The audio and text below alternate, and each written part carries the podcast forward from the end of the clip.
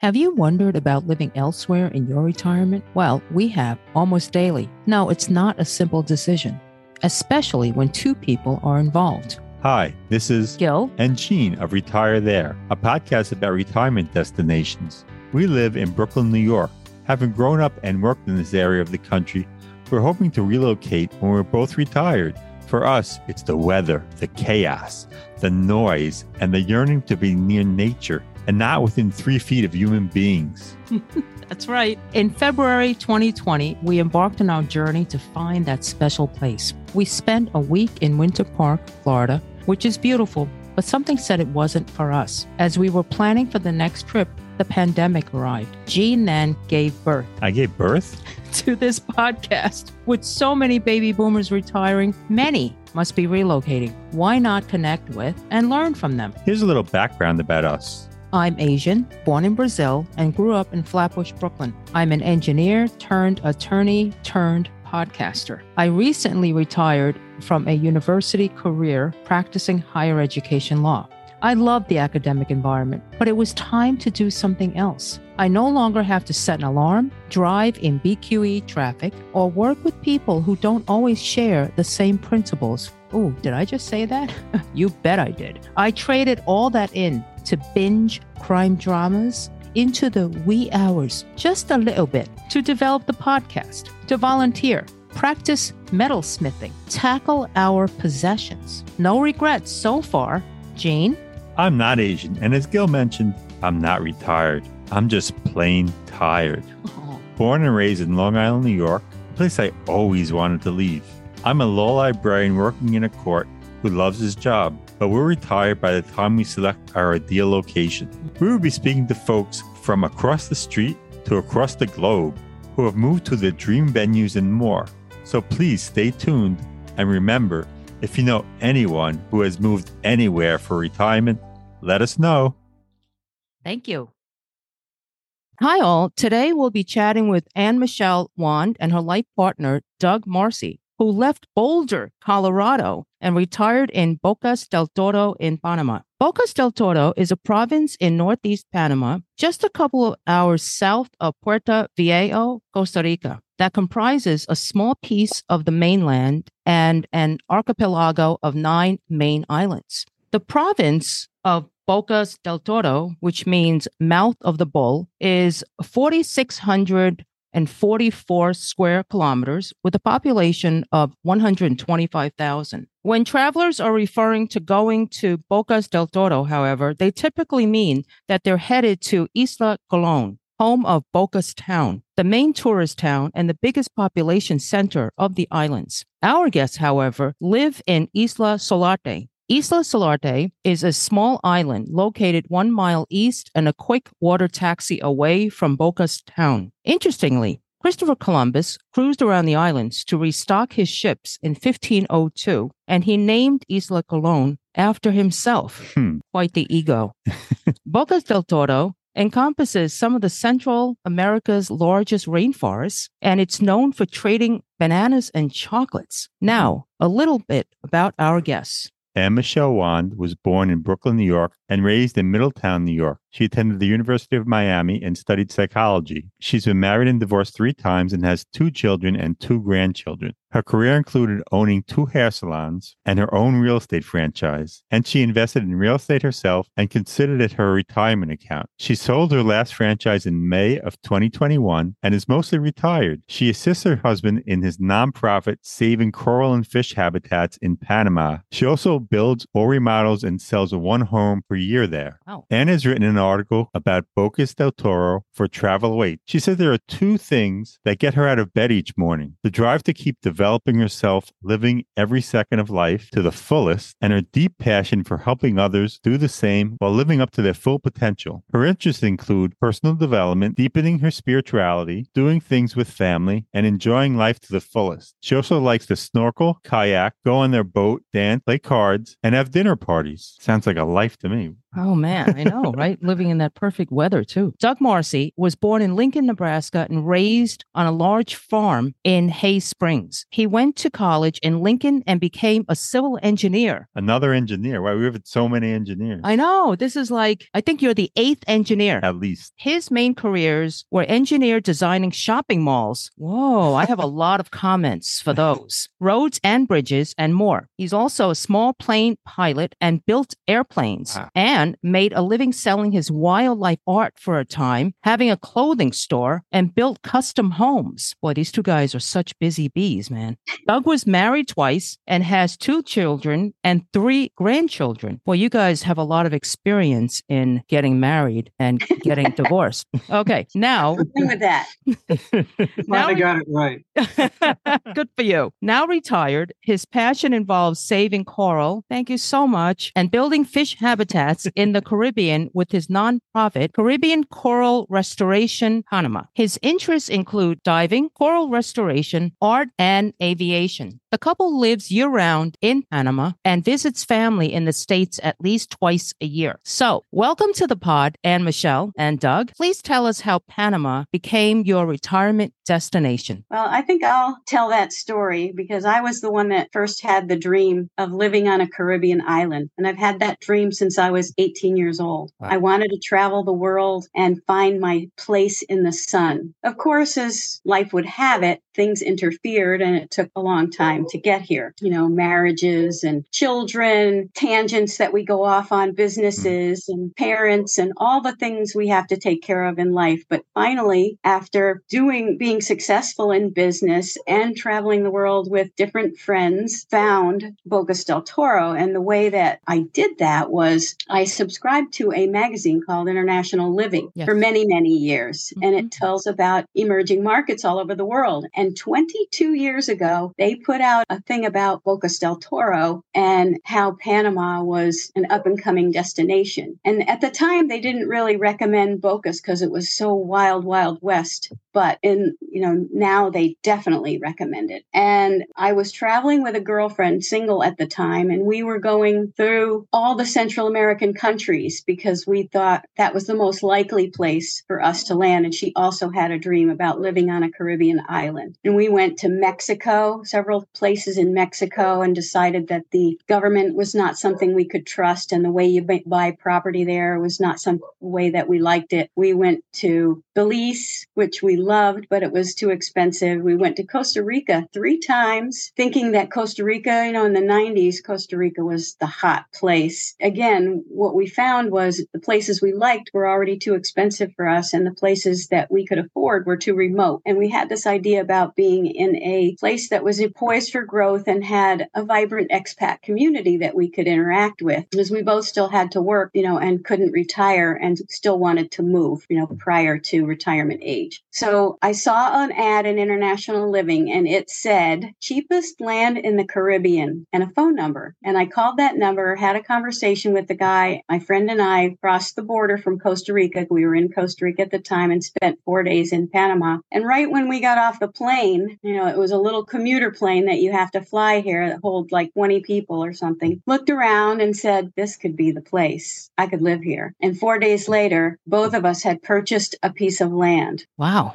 That's incredible. And so that's how it started. The second trip down, we were able to find and purchase a commercial piece of property in Bocas proper, but we had both bought land on Solarte on the first trip. Wow. That was bold. May I ask, was the land very affordable? So you could just like do it on the spot? Yeah, we had a limited amount of funds. We had cash, but we had limited cash. We couldn't afford Costa Rica. We couldn't afford Belize at the time.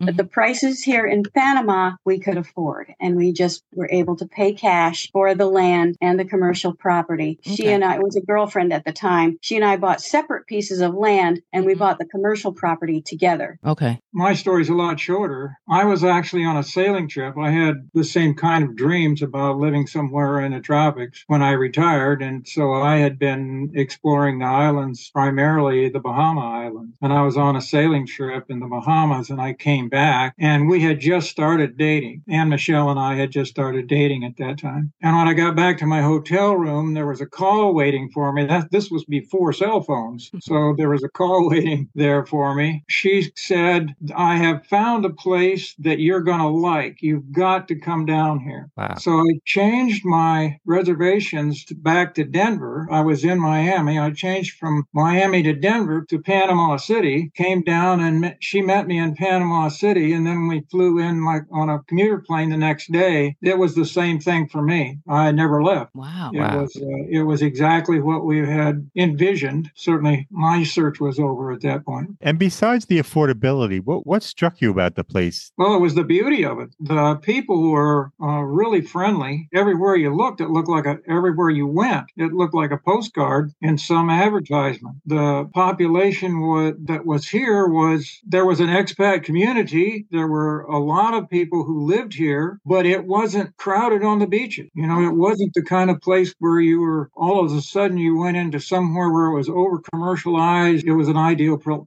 place for me. Nice. For me, I was looking for four things because I had previously owned a vacation home in Hawaii with my sister and didn't think Hawaii was the place I wanted to be. Mhm. So I was looking for closer to United States for ease of travel. I was looking for affordability, both in living expenses and purchasing property. We are able to live on half. It used to be a third, but with inflation, I'd say about half of what we lived on in the States. Nice. I was looking for a place where the people were friendly and accommodating and it was easy to meet people. It certainly is here. The Panamanian people are very modest and friendly and family oriented, and the expats are ready and open to newcomers. And the other thing was that the climate for me had to be tropical and lush. And so Bocas is a tropical rainforest. The average temperature year round is 82 degrees, including the water is 82 degrees, Wow. which is important for me to not have that shock when I go in the water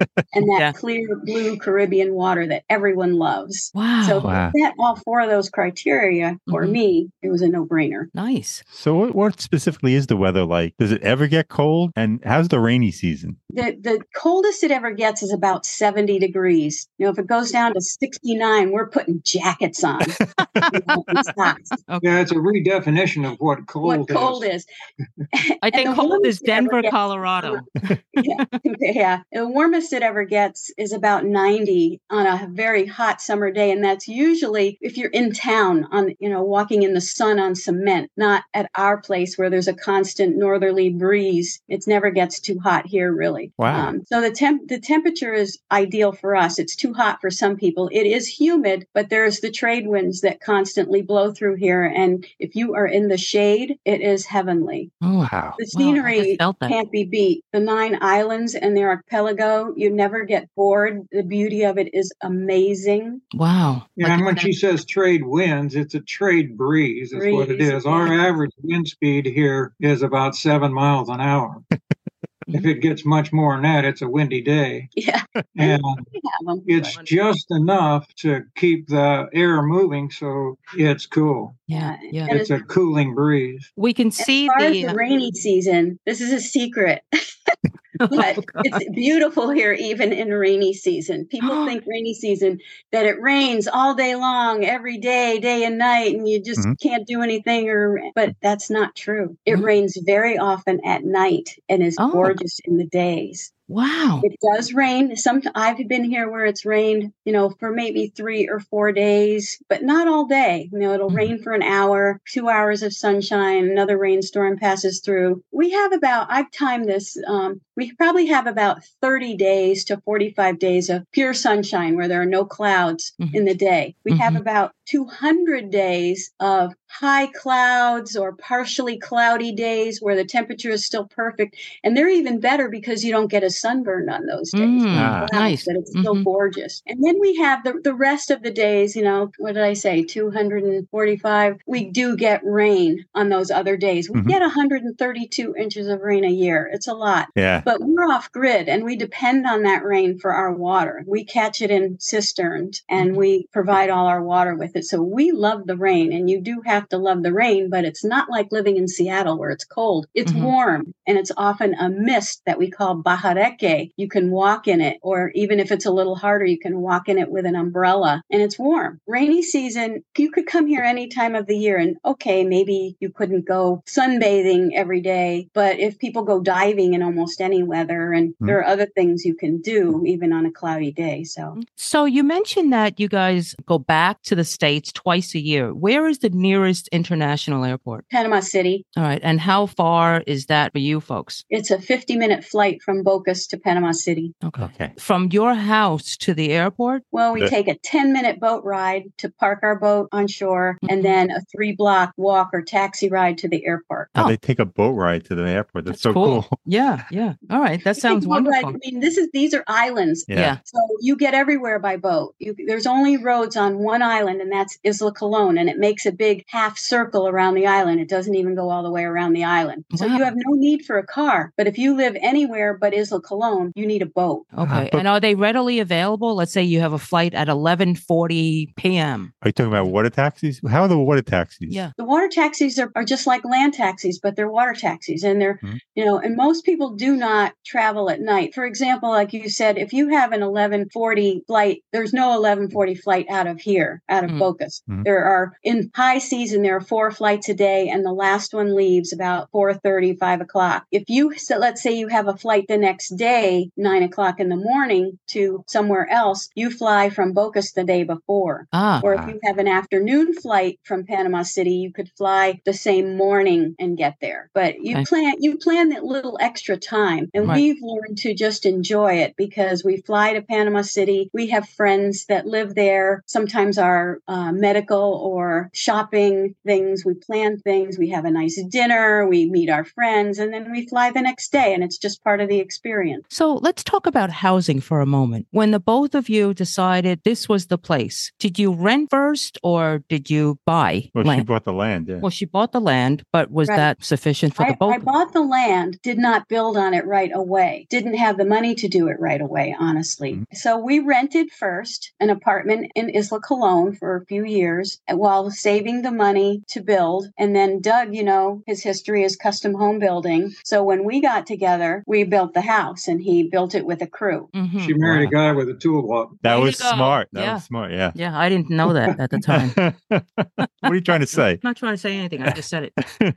what was the cost of all that, if you could To build share? the house, yeah. That's a floating figure because we uh, we built it over time, hmm but I know approximately how much. Approximately. Yeah, Well, the, the land at the time cost me twenty thousand dollars. Wow. And how great. how much land were we talking about? We're talking a quarter acre. We have since Ooh, purchased some of the land around us, so now we Mm. have about an acre. wow. Wow. Nice. But still, That's very And- nice. yeah. And then the Mhm. house, which we built on stilts over the sea. Okay, so we're sitting above the water, and you're Wow. looking at the water all the time. Plus That's the view of the other uh, one of the other islands called Bastimentos. Okay. Okay. The house probably cost around two hundred thousand to build. Hmm. Okay. Uh, but that's partly because, you know, Doug did a lot of the work. It probably would have cost more had I hired an outside contractor. Yeah. Yeah. It's a good thing you married a civil engineer. I mean, they know about foundations, you know, and soil and all that good Yeah. stuff. So you have pylons below the we water. do. We do. oh, Wow. That's so cool. yeah. So in case there's like some kind of Hurricane. hurricane or nature, We don't get that's another thing about here. There are no hurricanes. Oh. We are outside of the hurricane belt. We're eight Oh. degrees from the equator. Wow. That's why the weather's also That's so, so great. smart. That's yeah. so lucky. okay. So we get an do you? occasional tropical storm, but they're over quickly and basically minimal damage, if at all. Yeah, pretty much. Mhm. Last time there did significant damage was I think 71. There was a storm that did some It did some Damage. damage. Say in today's economy, you wanted to buy a little house there. You know what that would run Well, you know. I was in the real estate business until a year and a half ago, and I still keep my finger on the pulse. And remember that I build and sell houses. right. Right. So I just sold a vacation home to a guy on the island of Bastimentos in town. Um, it's a two bedroom, two bath house on a small lot. It's not on an acreage. It's on a city lot because it's right on the bay of Bastimentos. And I sold it to him. Uh, we just closed on it, two hundred and fifteen thousand dollars. That's it. Wow. That's great. You can spend more for Mhm. bigger houses, larger land. Land,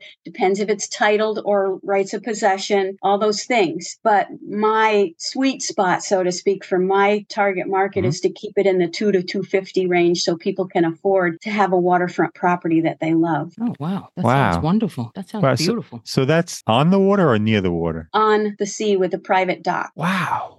No beach. Private dock sounds wonderful. No beach, but just with but a dock. Wow. That's Yeah, 'cause incredible. there's a seawall to keep the water from um, washing away the, the land. and so you were you saying, does he own the land or not? He owns the Oh, land. he owns the land. It's a Okay. city. It's a 200 square meter lot, city lot. So he Okay. has close neighbors. If you wanted to have not close neighbors like we have an acre, you would pay more. you Sure, know. sure. That makes sense. Yeah. But that's really affordable. That's The incredible. reason we didn't pay more is because I bought the land so long ago. Yeah, sure. yeah, Sure. yeah. Okay. Do you know what the rentals go for in the area? Yeah, there's lots of different rental prices in the area. Hmm. Um, and that's one of the things that makes Bocas del Toro so affordable. You can buy a what we call a Panamanian style apartment. Hmm. And usually that's a, a Panamanian native that has a multi-family home where they live on top and they have several apartments underneath, something Hmm. along those lines. And you can rent those anywhere from $300 a month to $600 a month, let's say. Oh, so you can start out very affordably and you can build up from there, you know, as your income permits. But you can rent for more. If you want to live in a little house, you're probably going to play closer to 800 to a thousand or more if it's a bigger house. hmm But still, you know, for 1500 to 2000 a month, you can have a beautiful home that you Mhm. can rent here. Yeah, and co- that's cheap compared to other places in the world for sure. Yeah. Yeah, and compared to most islands in the Caribbean, that's incredible. Yes, we are the cheapest land and living in the Caribbean. I never knew about this Yeah. place. What about taxes? Property taxes? Taxes are an interesting thing. You- Hmm. So, property taxes. There are two ways to purchase property here titled property, which has property tax, and rights of possession, which you don't actually own the land. The government holds the title, but Hmm. you can purchase that title from the government at any time and create titled land. In fact, the government wants you to do that so they can collect taxes. But the taxes are low. They run from, for residential, a half percent to 1% of the registered value of the Okay. property. Now, sometimes the registered value of the property is very low because you bought it, let's say, from a Panamanian and they had it registered at a thousand dollars. And if it's in a corporation, Mhm. you don't have to re-register those improvements until you're ready. So you can keep your taxes very low and not register the improvements. Say you remodel the house and now it's worth more. You don't have to register those improvements right away. And so Mm. you can pay no tax. It's, it's under, I think it's $30,000. You pay no tax whatsoever. Oh. And then above that, it increments up to that 1%. Commercial Okay. property, I think is one and a half and two point something percent. Mhm, mhm. So still taxes are very low and that's Yeah. only on titled property. If you Okay. choose to keep your property ROP or rights of possession, you never pay any taxes at all. Oh, no problem. nice. So there are choices to be made here. Mhm, mhm. And you'd have to talk to a lawyer. I'm not a lawyer to get the nuances and you know integrations of how it all works. In terms of fulfilling your daily needs, how close are the markets, you know, for For food, us- groceries? For us, we're 10 minutes from a grocery store. We take the boat into town just like we do to go any to go anywhere. And we because we own property on Isla Colón, we have a, a place to park. Park the boat, we go grocery shopping. I go grocery shopping on my bike.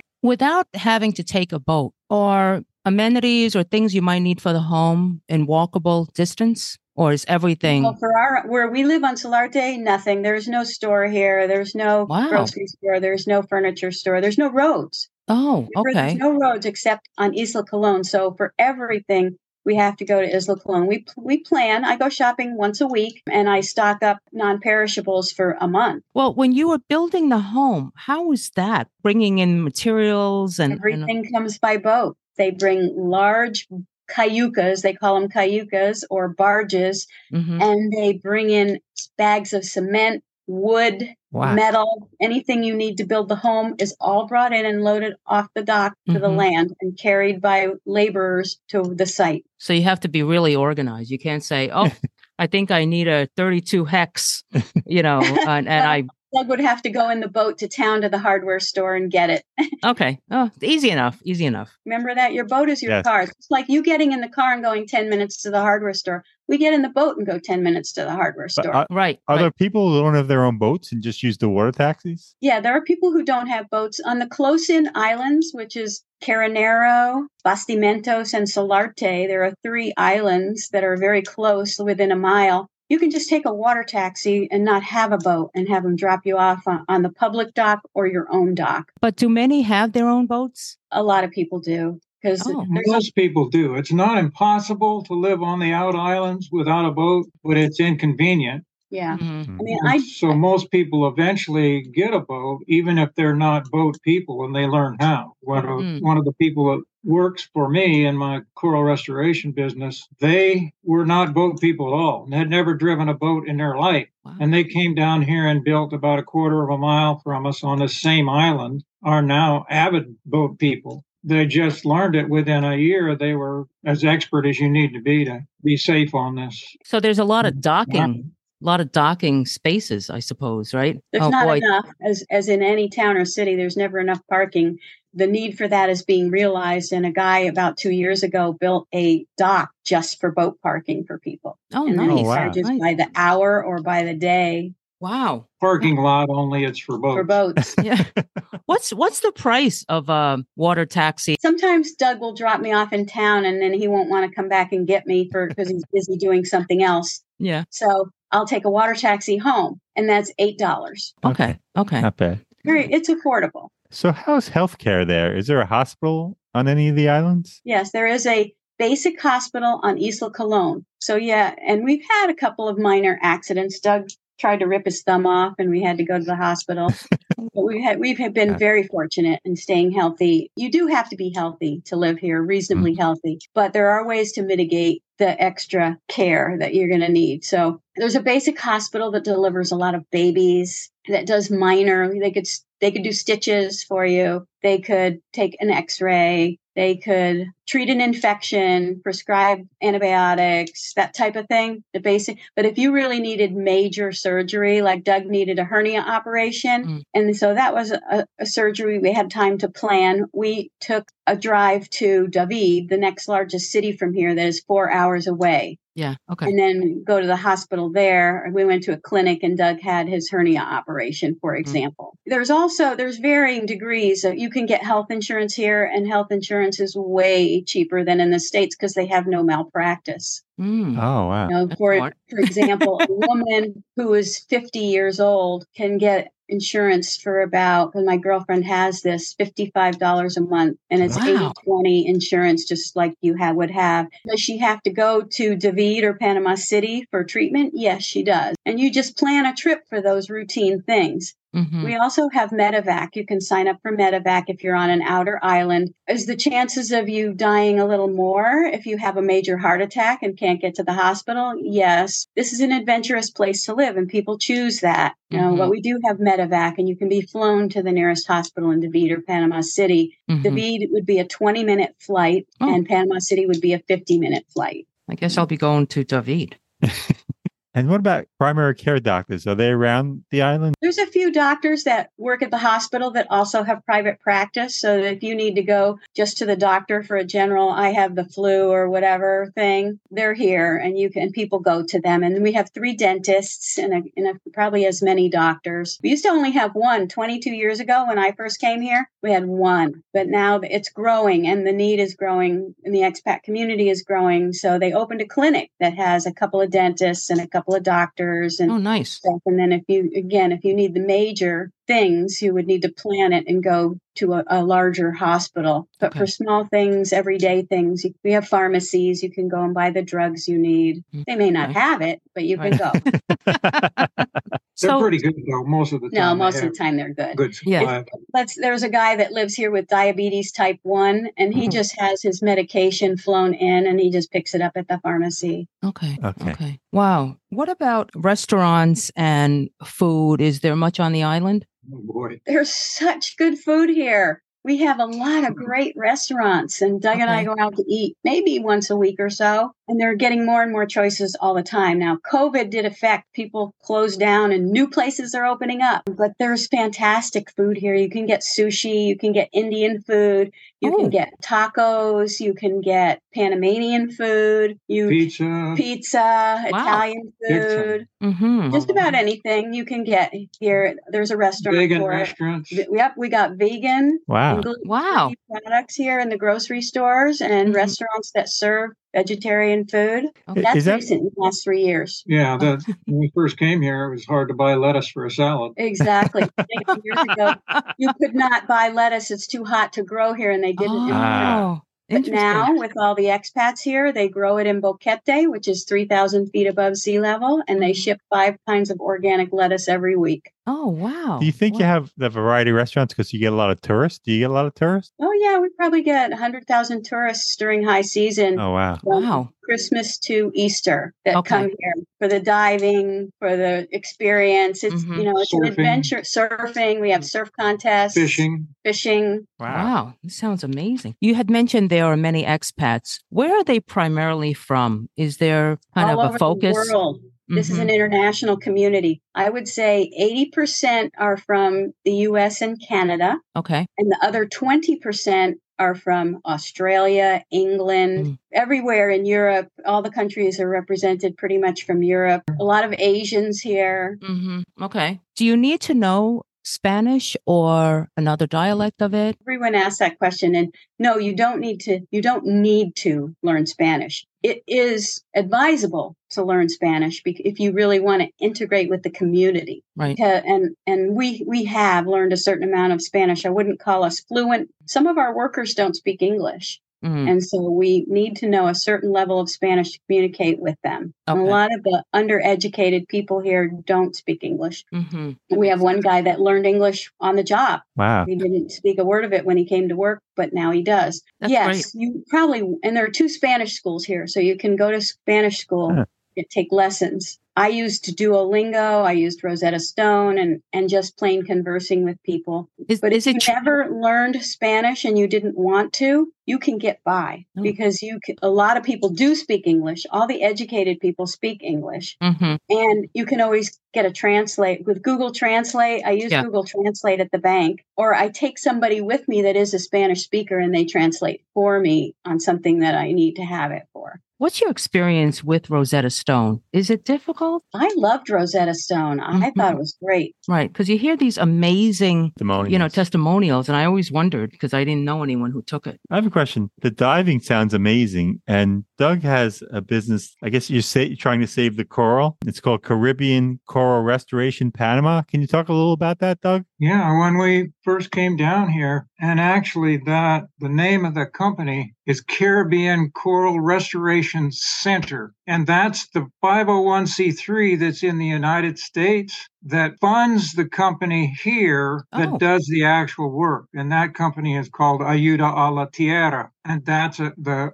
how the all of the work is done under that name Okay. because it's in Panama. Don't want to confuse you, but that's how it Yeah. that should be recorded as as how things happen. Okay. We came down here, one of the things that attracted me was what the oceans were like. They were full of marine ecosystems that was a kaleidoscope of color underwater. Hmm. Wow. Even snorkeling, we had some of the still in my memory, some of the most beautiful experiences in my life underwater. As Anne Michelle alluded to, there were a lot of times when we were not able to come down here. We started coming down here once a year, then twice a year, staying longer each time until we gradually got to the point where we lived here. Well, when we lived here and then got our own boat, I tried to go to the places where the taxi drivers used to take us to go snorkeling, and I couldn't find them. Thought I was lost in the islands. So I got one of the taxi drivers to take me to back to those places and he dumped me off right where I'd been going. Well, that's when we realized that the oceans were in trouble. Oh. Ah, yeah. All of that biodiversity that I had expected to be there was gone. Oh. Wow. And so Anne Michelle, being the person that she is, we started researching kinds of buildings that we were going to build on this property. And we found a place in South Africa that had exactly the kind of building that we wanted to build. Well, in reading that information, they said something about come down and see what we do and visit our coral restoration nursery. And that was the first time and I'd ever heard anything or even imagined that there was such a thing. So we were going to go to South Africa and and look at this. Mm. And through more research, we found that there was a facility in Florida that did the same thing. And actually, as it turned out, they were some of the instigators of coral restoration. Mm, they nice. took the hobbyist uh, ability to raise coral and propagate coral in aquariums and took it to the next level where it was a worldwide kind of bigger project. Uh, the first thing I did was go start knocking on their door until they let me in and teach me how to do it. Nice. Good for and you. Came back here and started. It has morphed now into one of the most successful mm. uh, coral restoration. Wow. Uh, oh, good for you. And good there are now probably, I mean, at the time when I started, there were probably maybe a half a dozen in the Caribbean. Mm-hmm. And there are now, I would guess, I don't know the number for sure, but probably 30 Ooh, in wow. the Caribbean alone. Yeah. And so I, the technology has advanced enough to where we're, we can actually say that we know we can make a change in the environment if we are given enough time. The coral mm-hmm. themselves are not going to be given enough time. And I won't go into the details, but because of the way coral reproduce, they can't adapt fast enough to match the changes that are happening in the waters today. So what we're doing, is we're finding the ones that are resilient in any kind of an event there are always subspecies or genotypes within the species that are more resilient, mm-hmm. more resistant to whatever those conditions are. Wow. So we're finding those, propagating those, and then replanting those in mass mm-hmm. in the ocean. And that's kind of an overview, a, a, very brief overview of what we do and how we do it. Oh, thank you so much.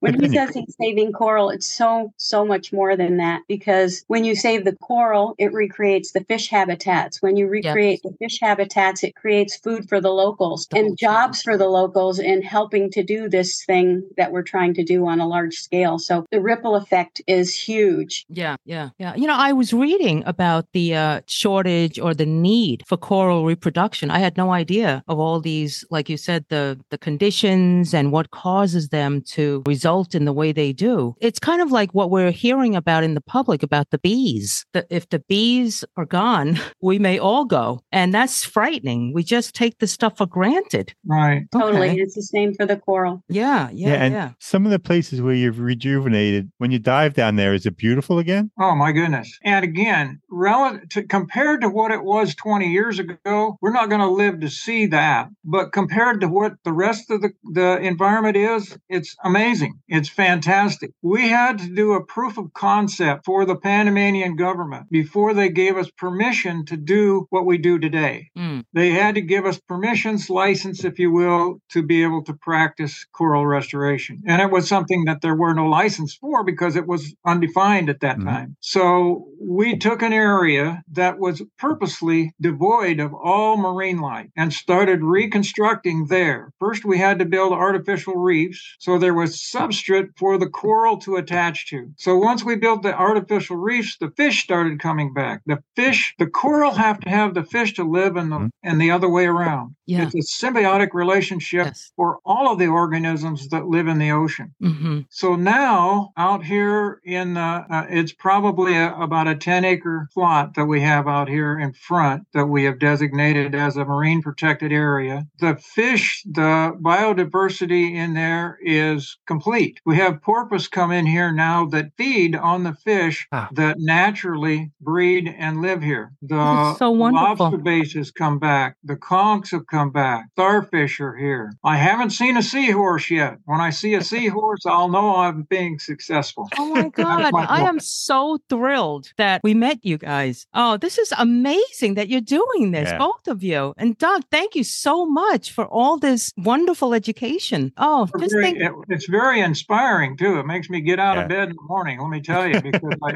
there's always something new and always something rewarding about yeah. what we do. We we've had a, a learning curve that has been had some definite ups and downs, but Mhm, we're mhm. every day we look at what the good is that we're doing. And as Yeah. Anne Michelle said, we've created an industry here for the the indigenous people. They must we're be now in the so grateful. of expanding that into laboratories and on land facilities. Wow. Most of our nurseries now are in the water, in the ocean, but we're expanding the on land facilities so that we can hire indigenous women to empower them to work in those nurseries. Good just doesn't stop.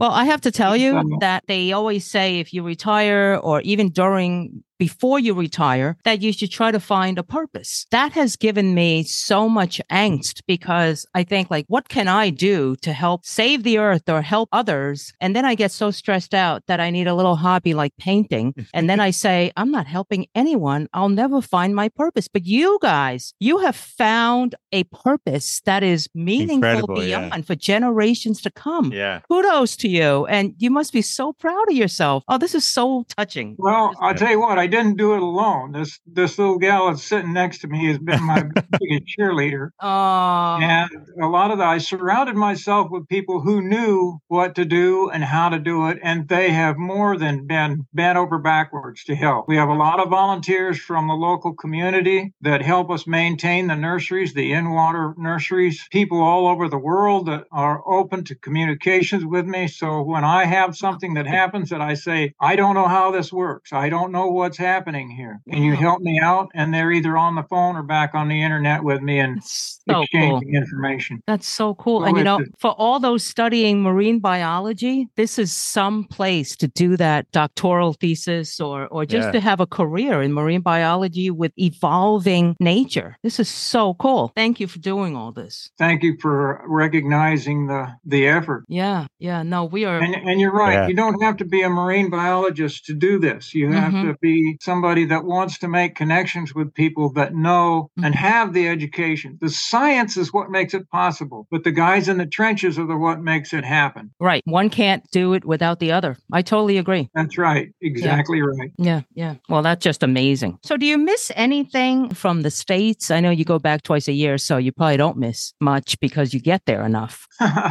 it's hard to have lived in the sandhills of Nebraska and then in the mountains of Colorado and not miss something. Yeah.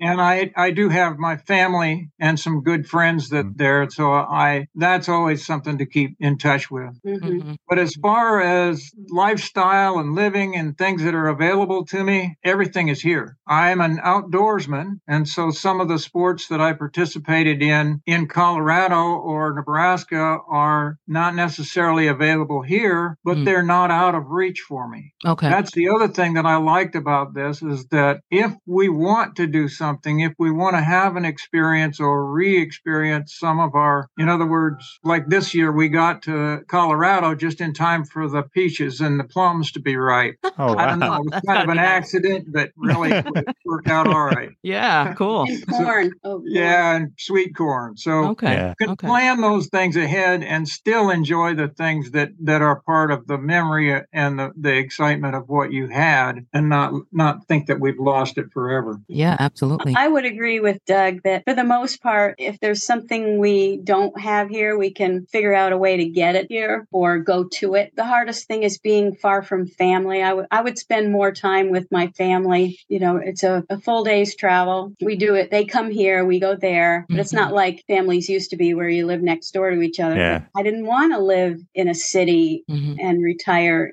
like that. You know, there's always some sacrifices you have to make. Okay. I was just thinking along the lines also of things that you became accustomed to back in the States. Like we would hear from different guests, oh, I can't get enough of Rice Krispies, you know, and they would, whenever they go over there, it was from uh, Portugal. Well, They would stock up. Say that because I used to bring my own granola down because I like granola and you couldn't get it here. But Mm-hmm. now they import. You know, there's become a need from the expat community, and they just import it, and you can buy it in the grocery store. We Oh, have wow. a we call it Price PetSmart, but it's owned by Costco. Okay. And they have a warehouse in David. oh, And so pretty much anything that I want to get, I can get from there. And I don't even have to physically go there and get it. There's a Mhm. service called Services Toby. oh, And you just give her a list. I would like members select granola. I would like Havarti cheese, this brand, whatever. You tell her or send her a picture of everything you want. And she puts it in a truck and she ships it down here twice a week. And you just pay an extra fee to have Mm. that done. So you don't have to go anywhere. Okay. When I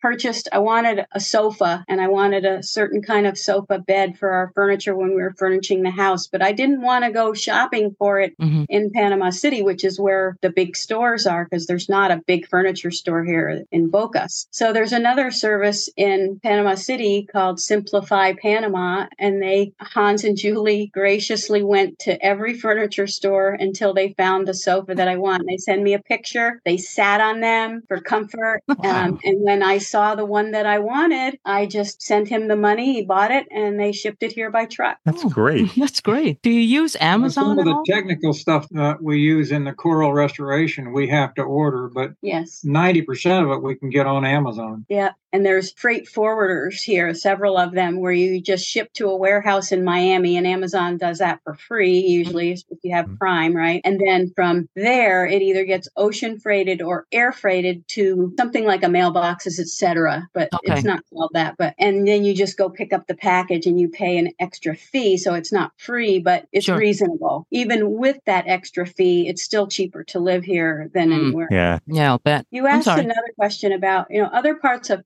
Panama are cheaper than Bocas. I Mhm. would say Panama City is not, but the interior of Panama, you can live for way less than we do.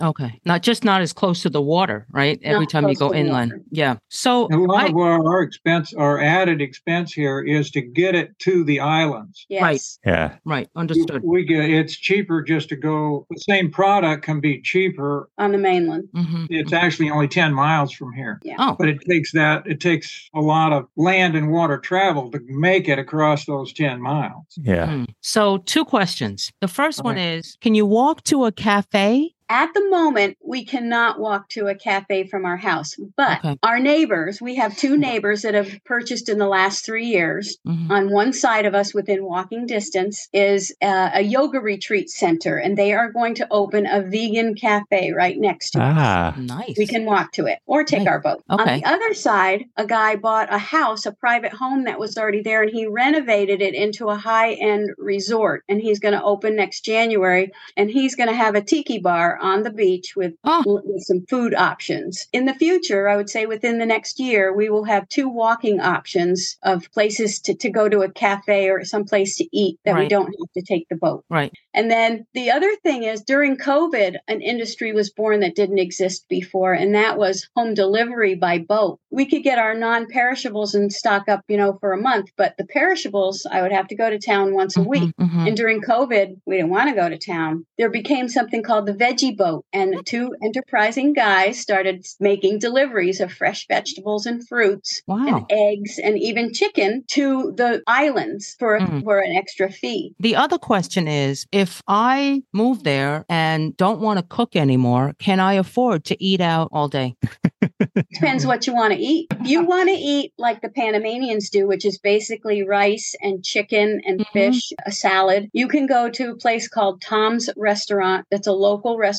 And for $5, you can get a plate of chicken with rice and beans and a salad and a drink. Nice. So that's, we don't have McDonald's, but we have Tom's. Um, get Tom's is healthier. Yeah. Tom's is healthier. We have there's a sushi place that makes orders, you know, almost all the restaurants will make orders to go. So you could Mhm. order something and you could either send it by water taxi to bring it to you or you could go get it yourself, you know, take out. So Mhm. yeah, if you didn't want to cook, you could afford to eat on a reasonable budget, Mhm. just getting prepared. And there's more and more prepared foods. There's one grocery store called Super Gourmet in town. They specialize in prepared foods and they're homemade prepared foods from their kitchen Love that. if you want like lasagna or meatballs or Any kind of sandwich. a sam- any kind of sandwich, you can go there and it's pre-prepared and you can just buy it and take it home and Wow. heat it up. That's fine. That's fine with me, Gene.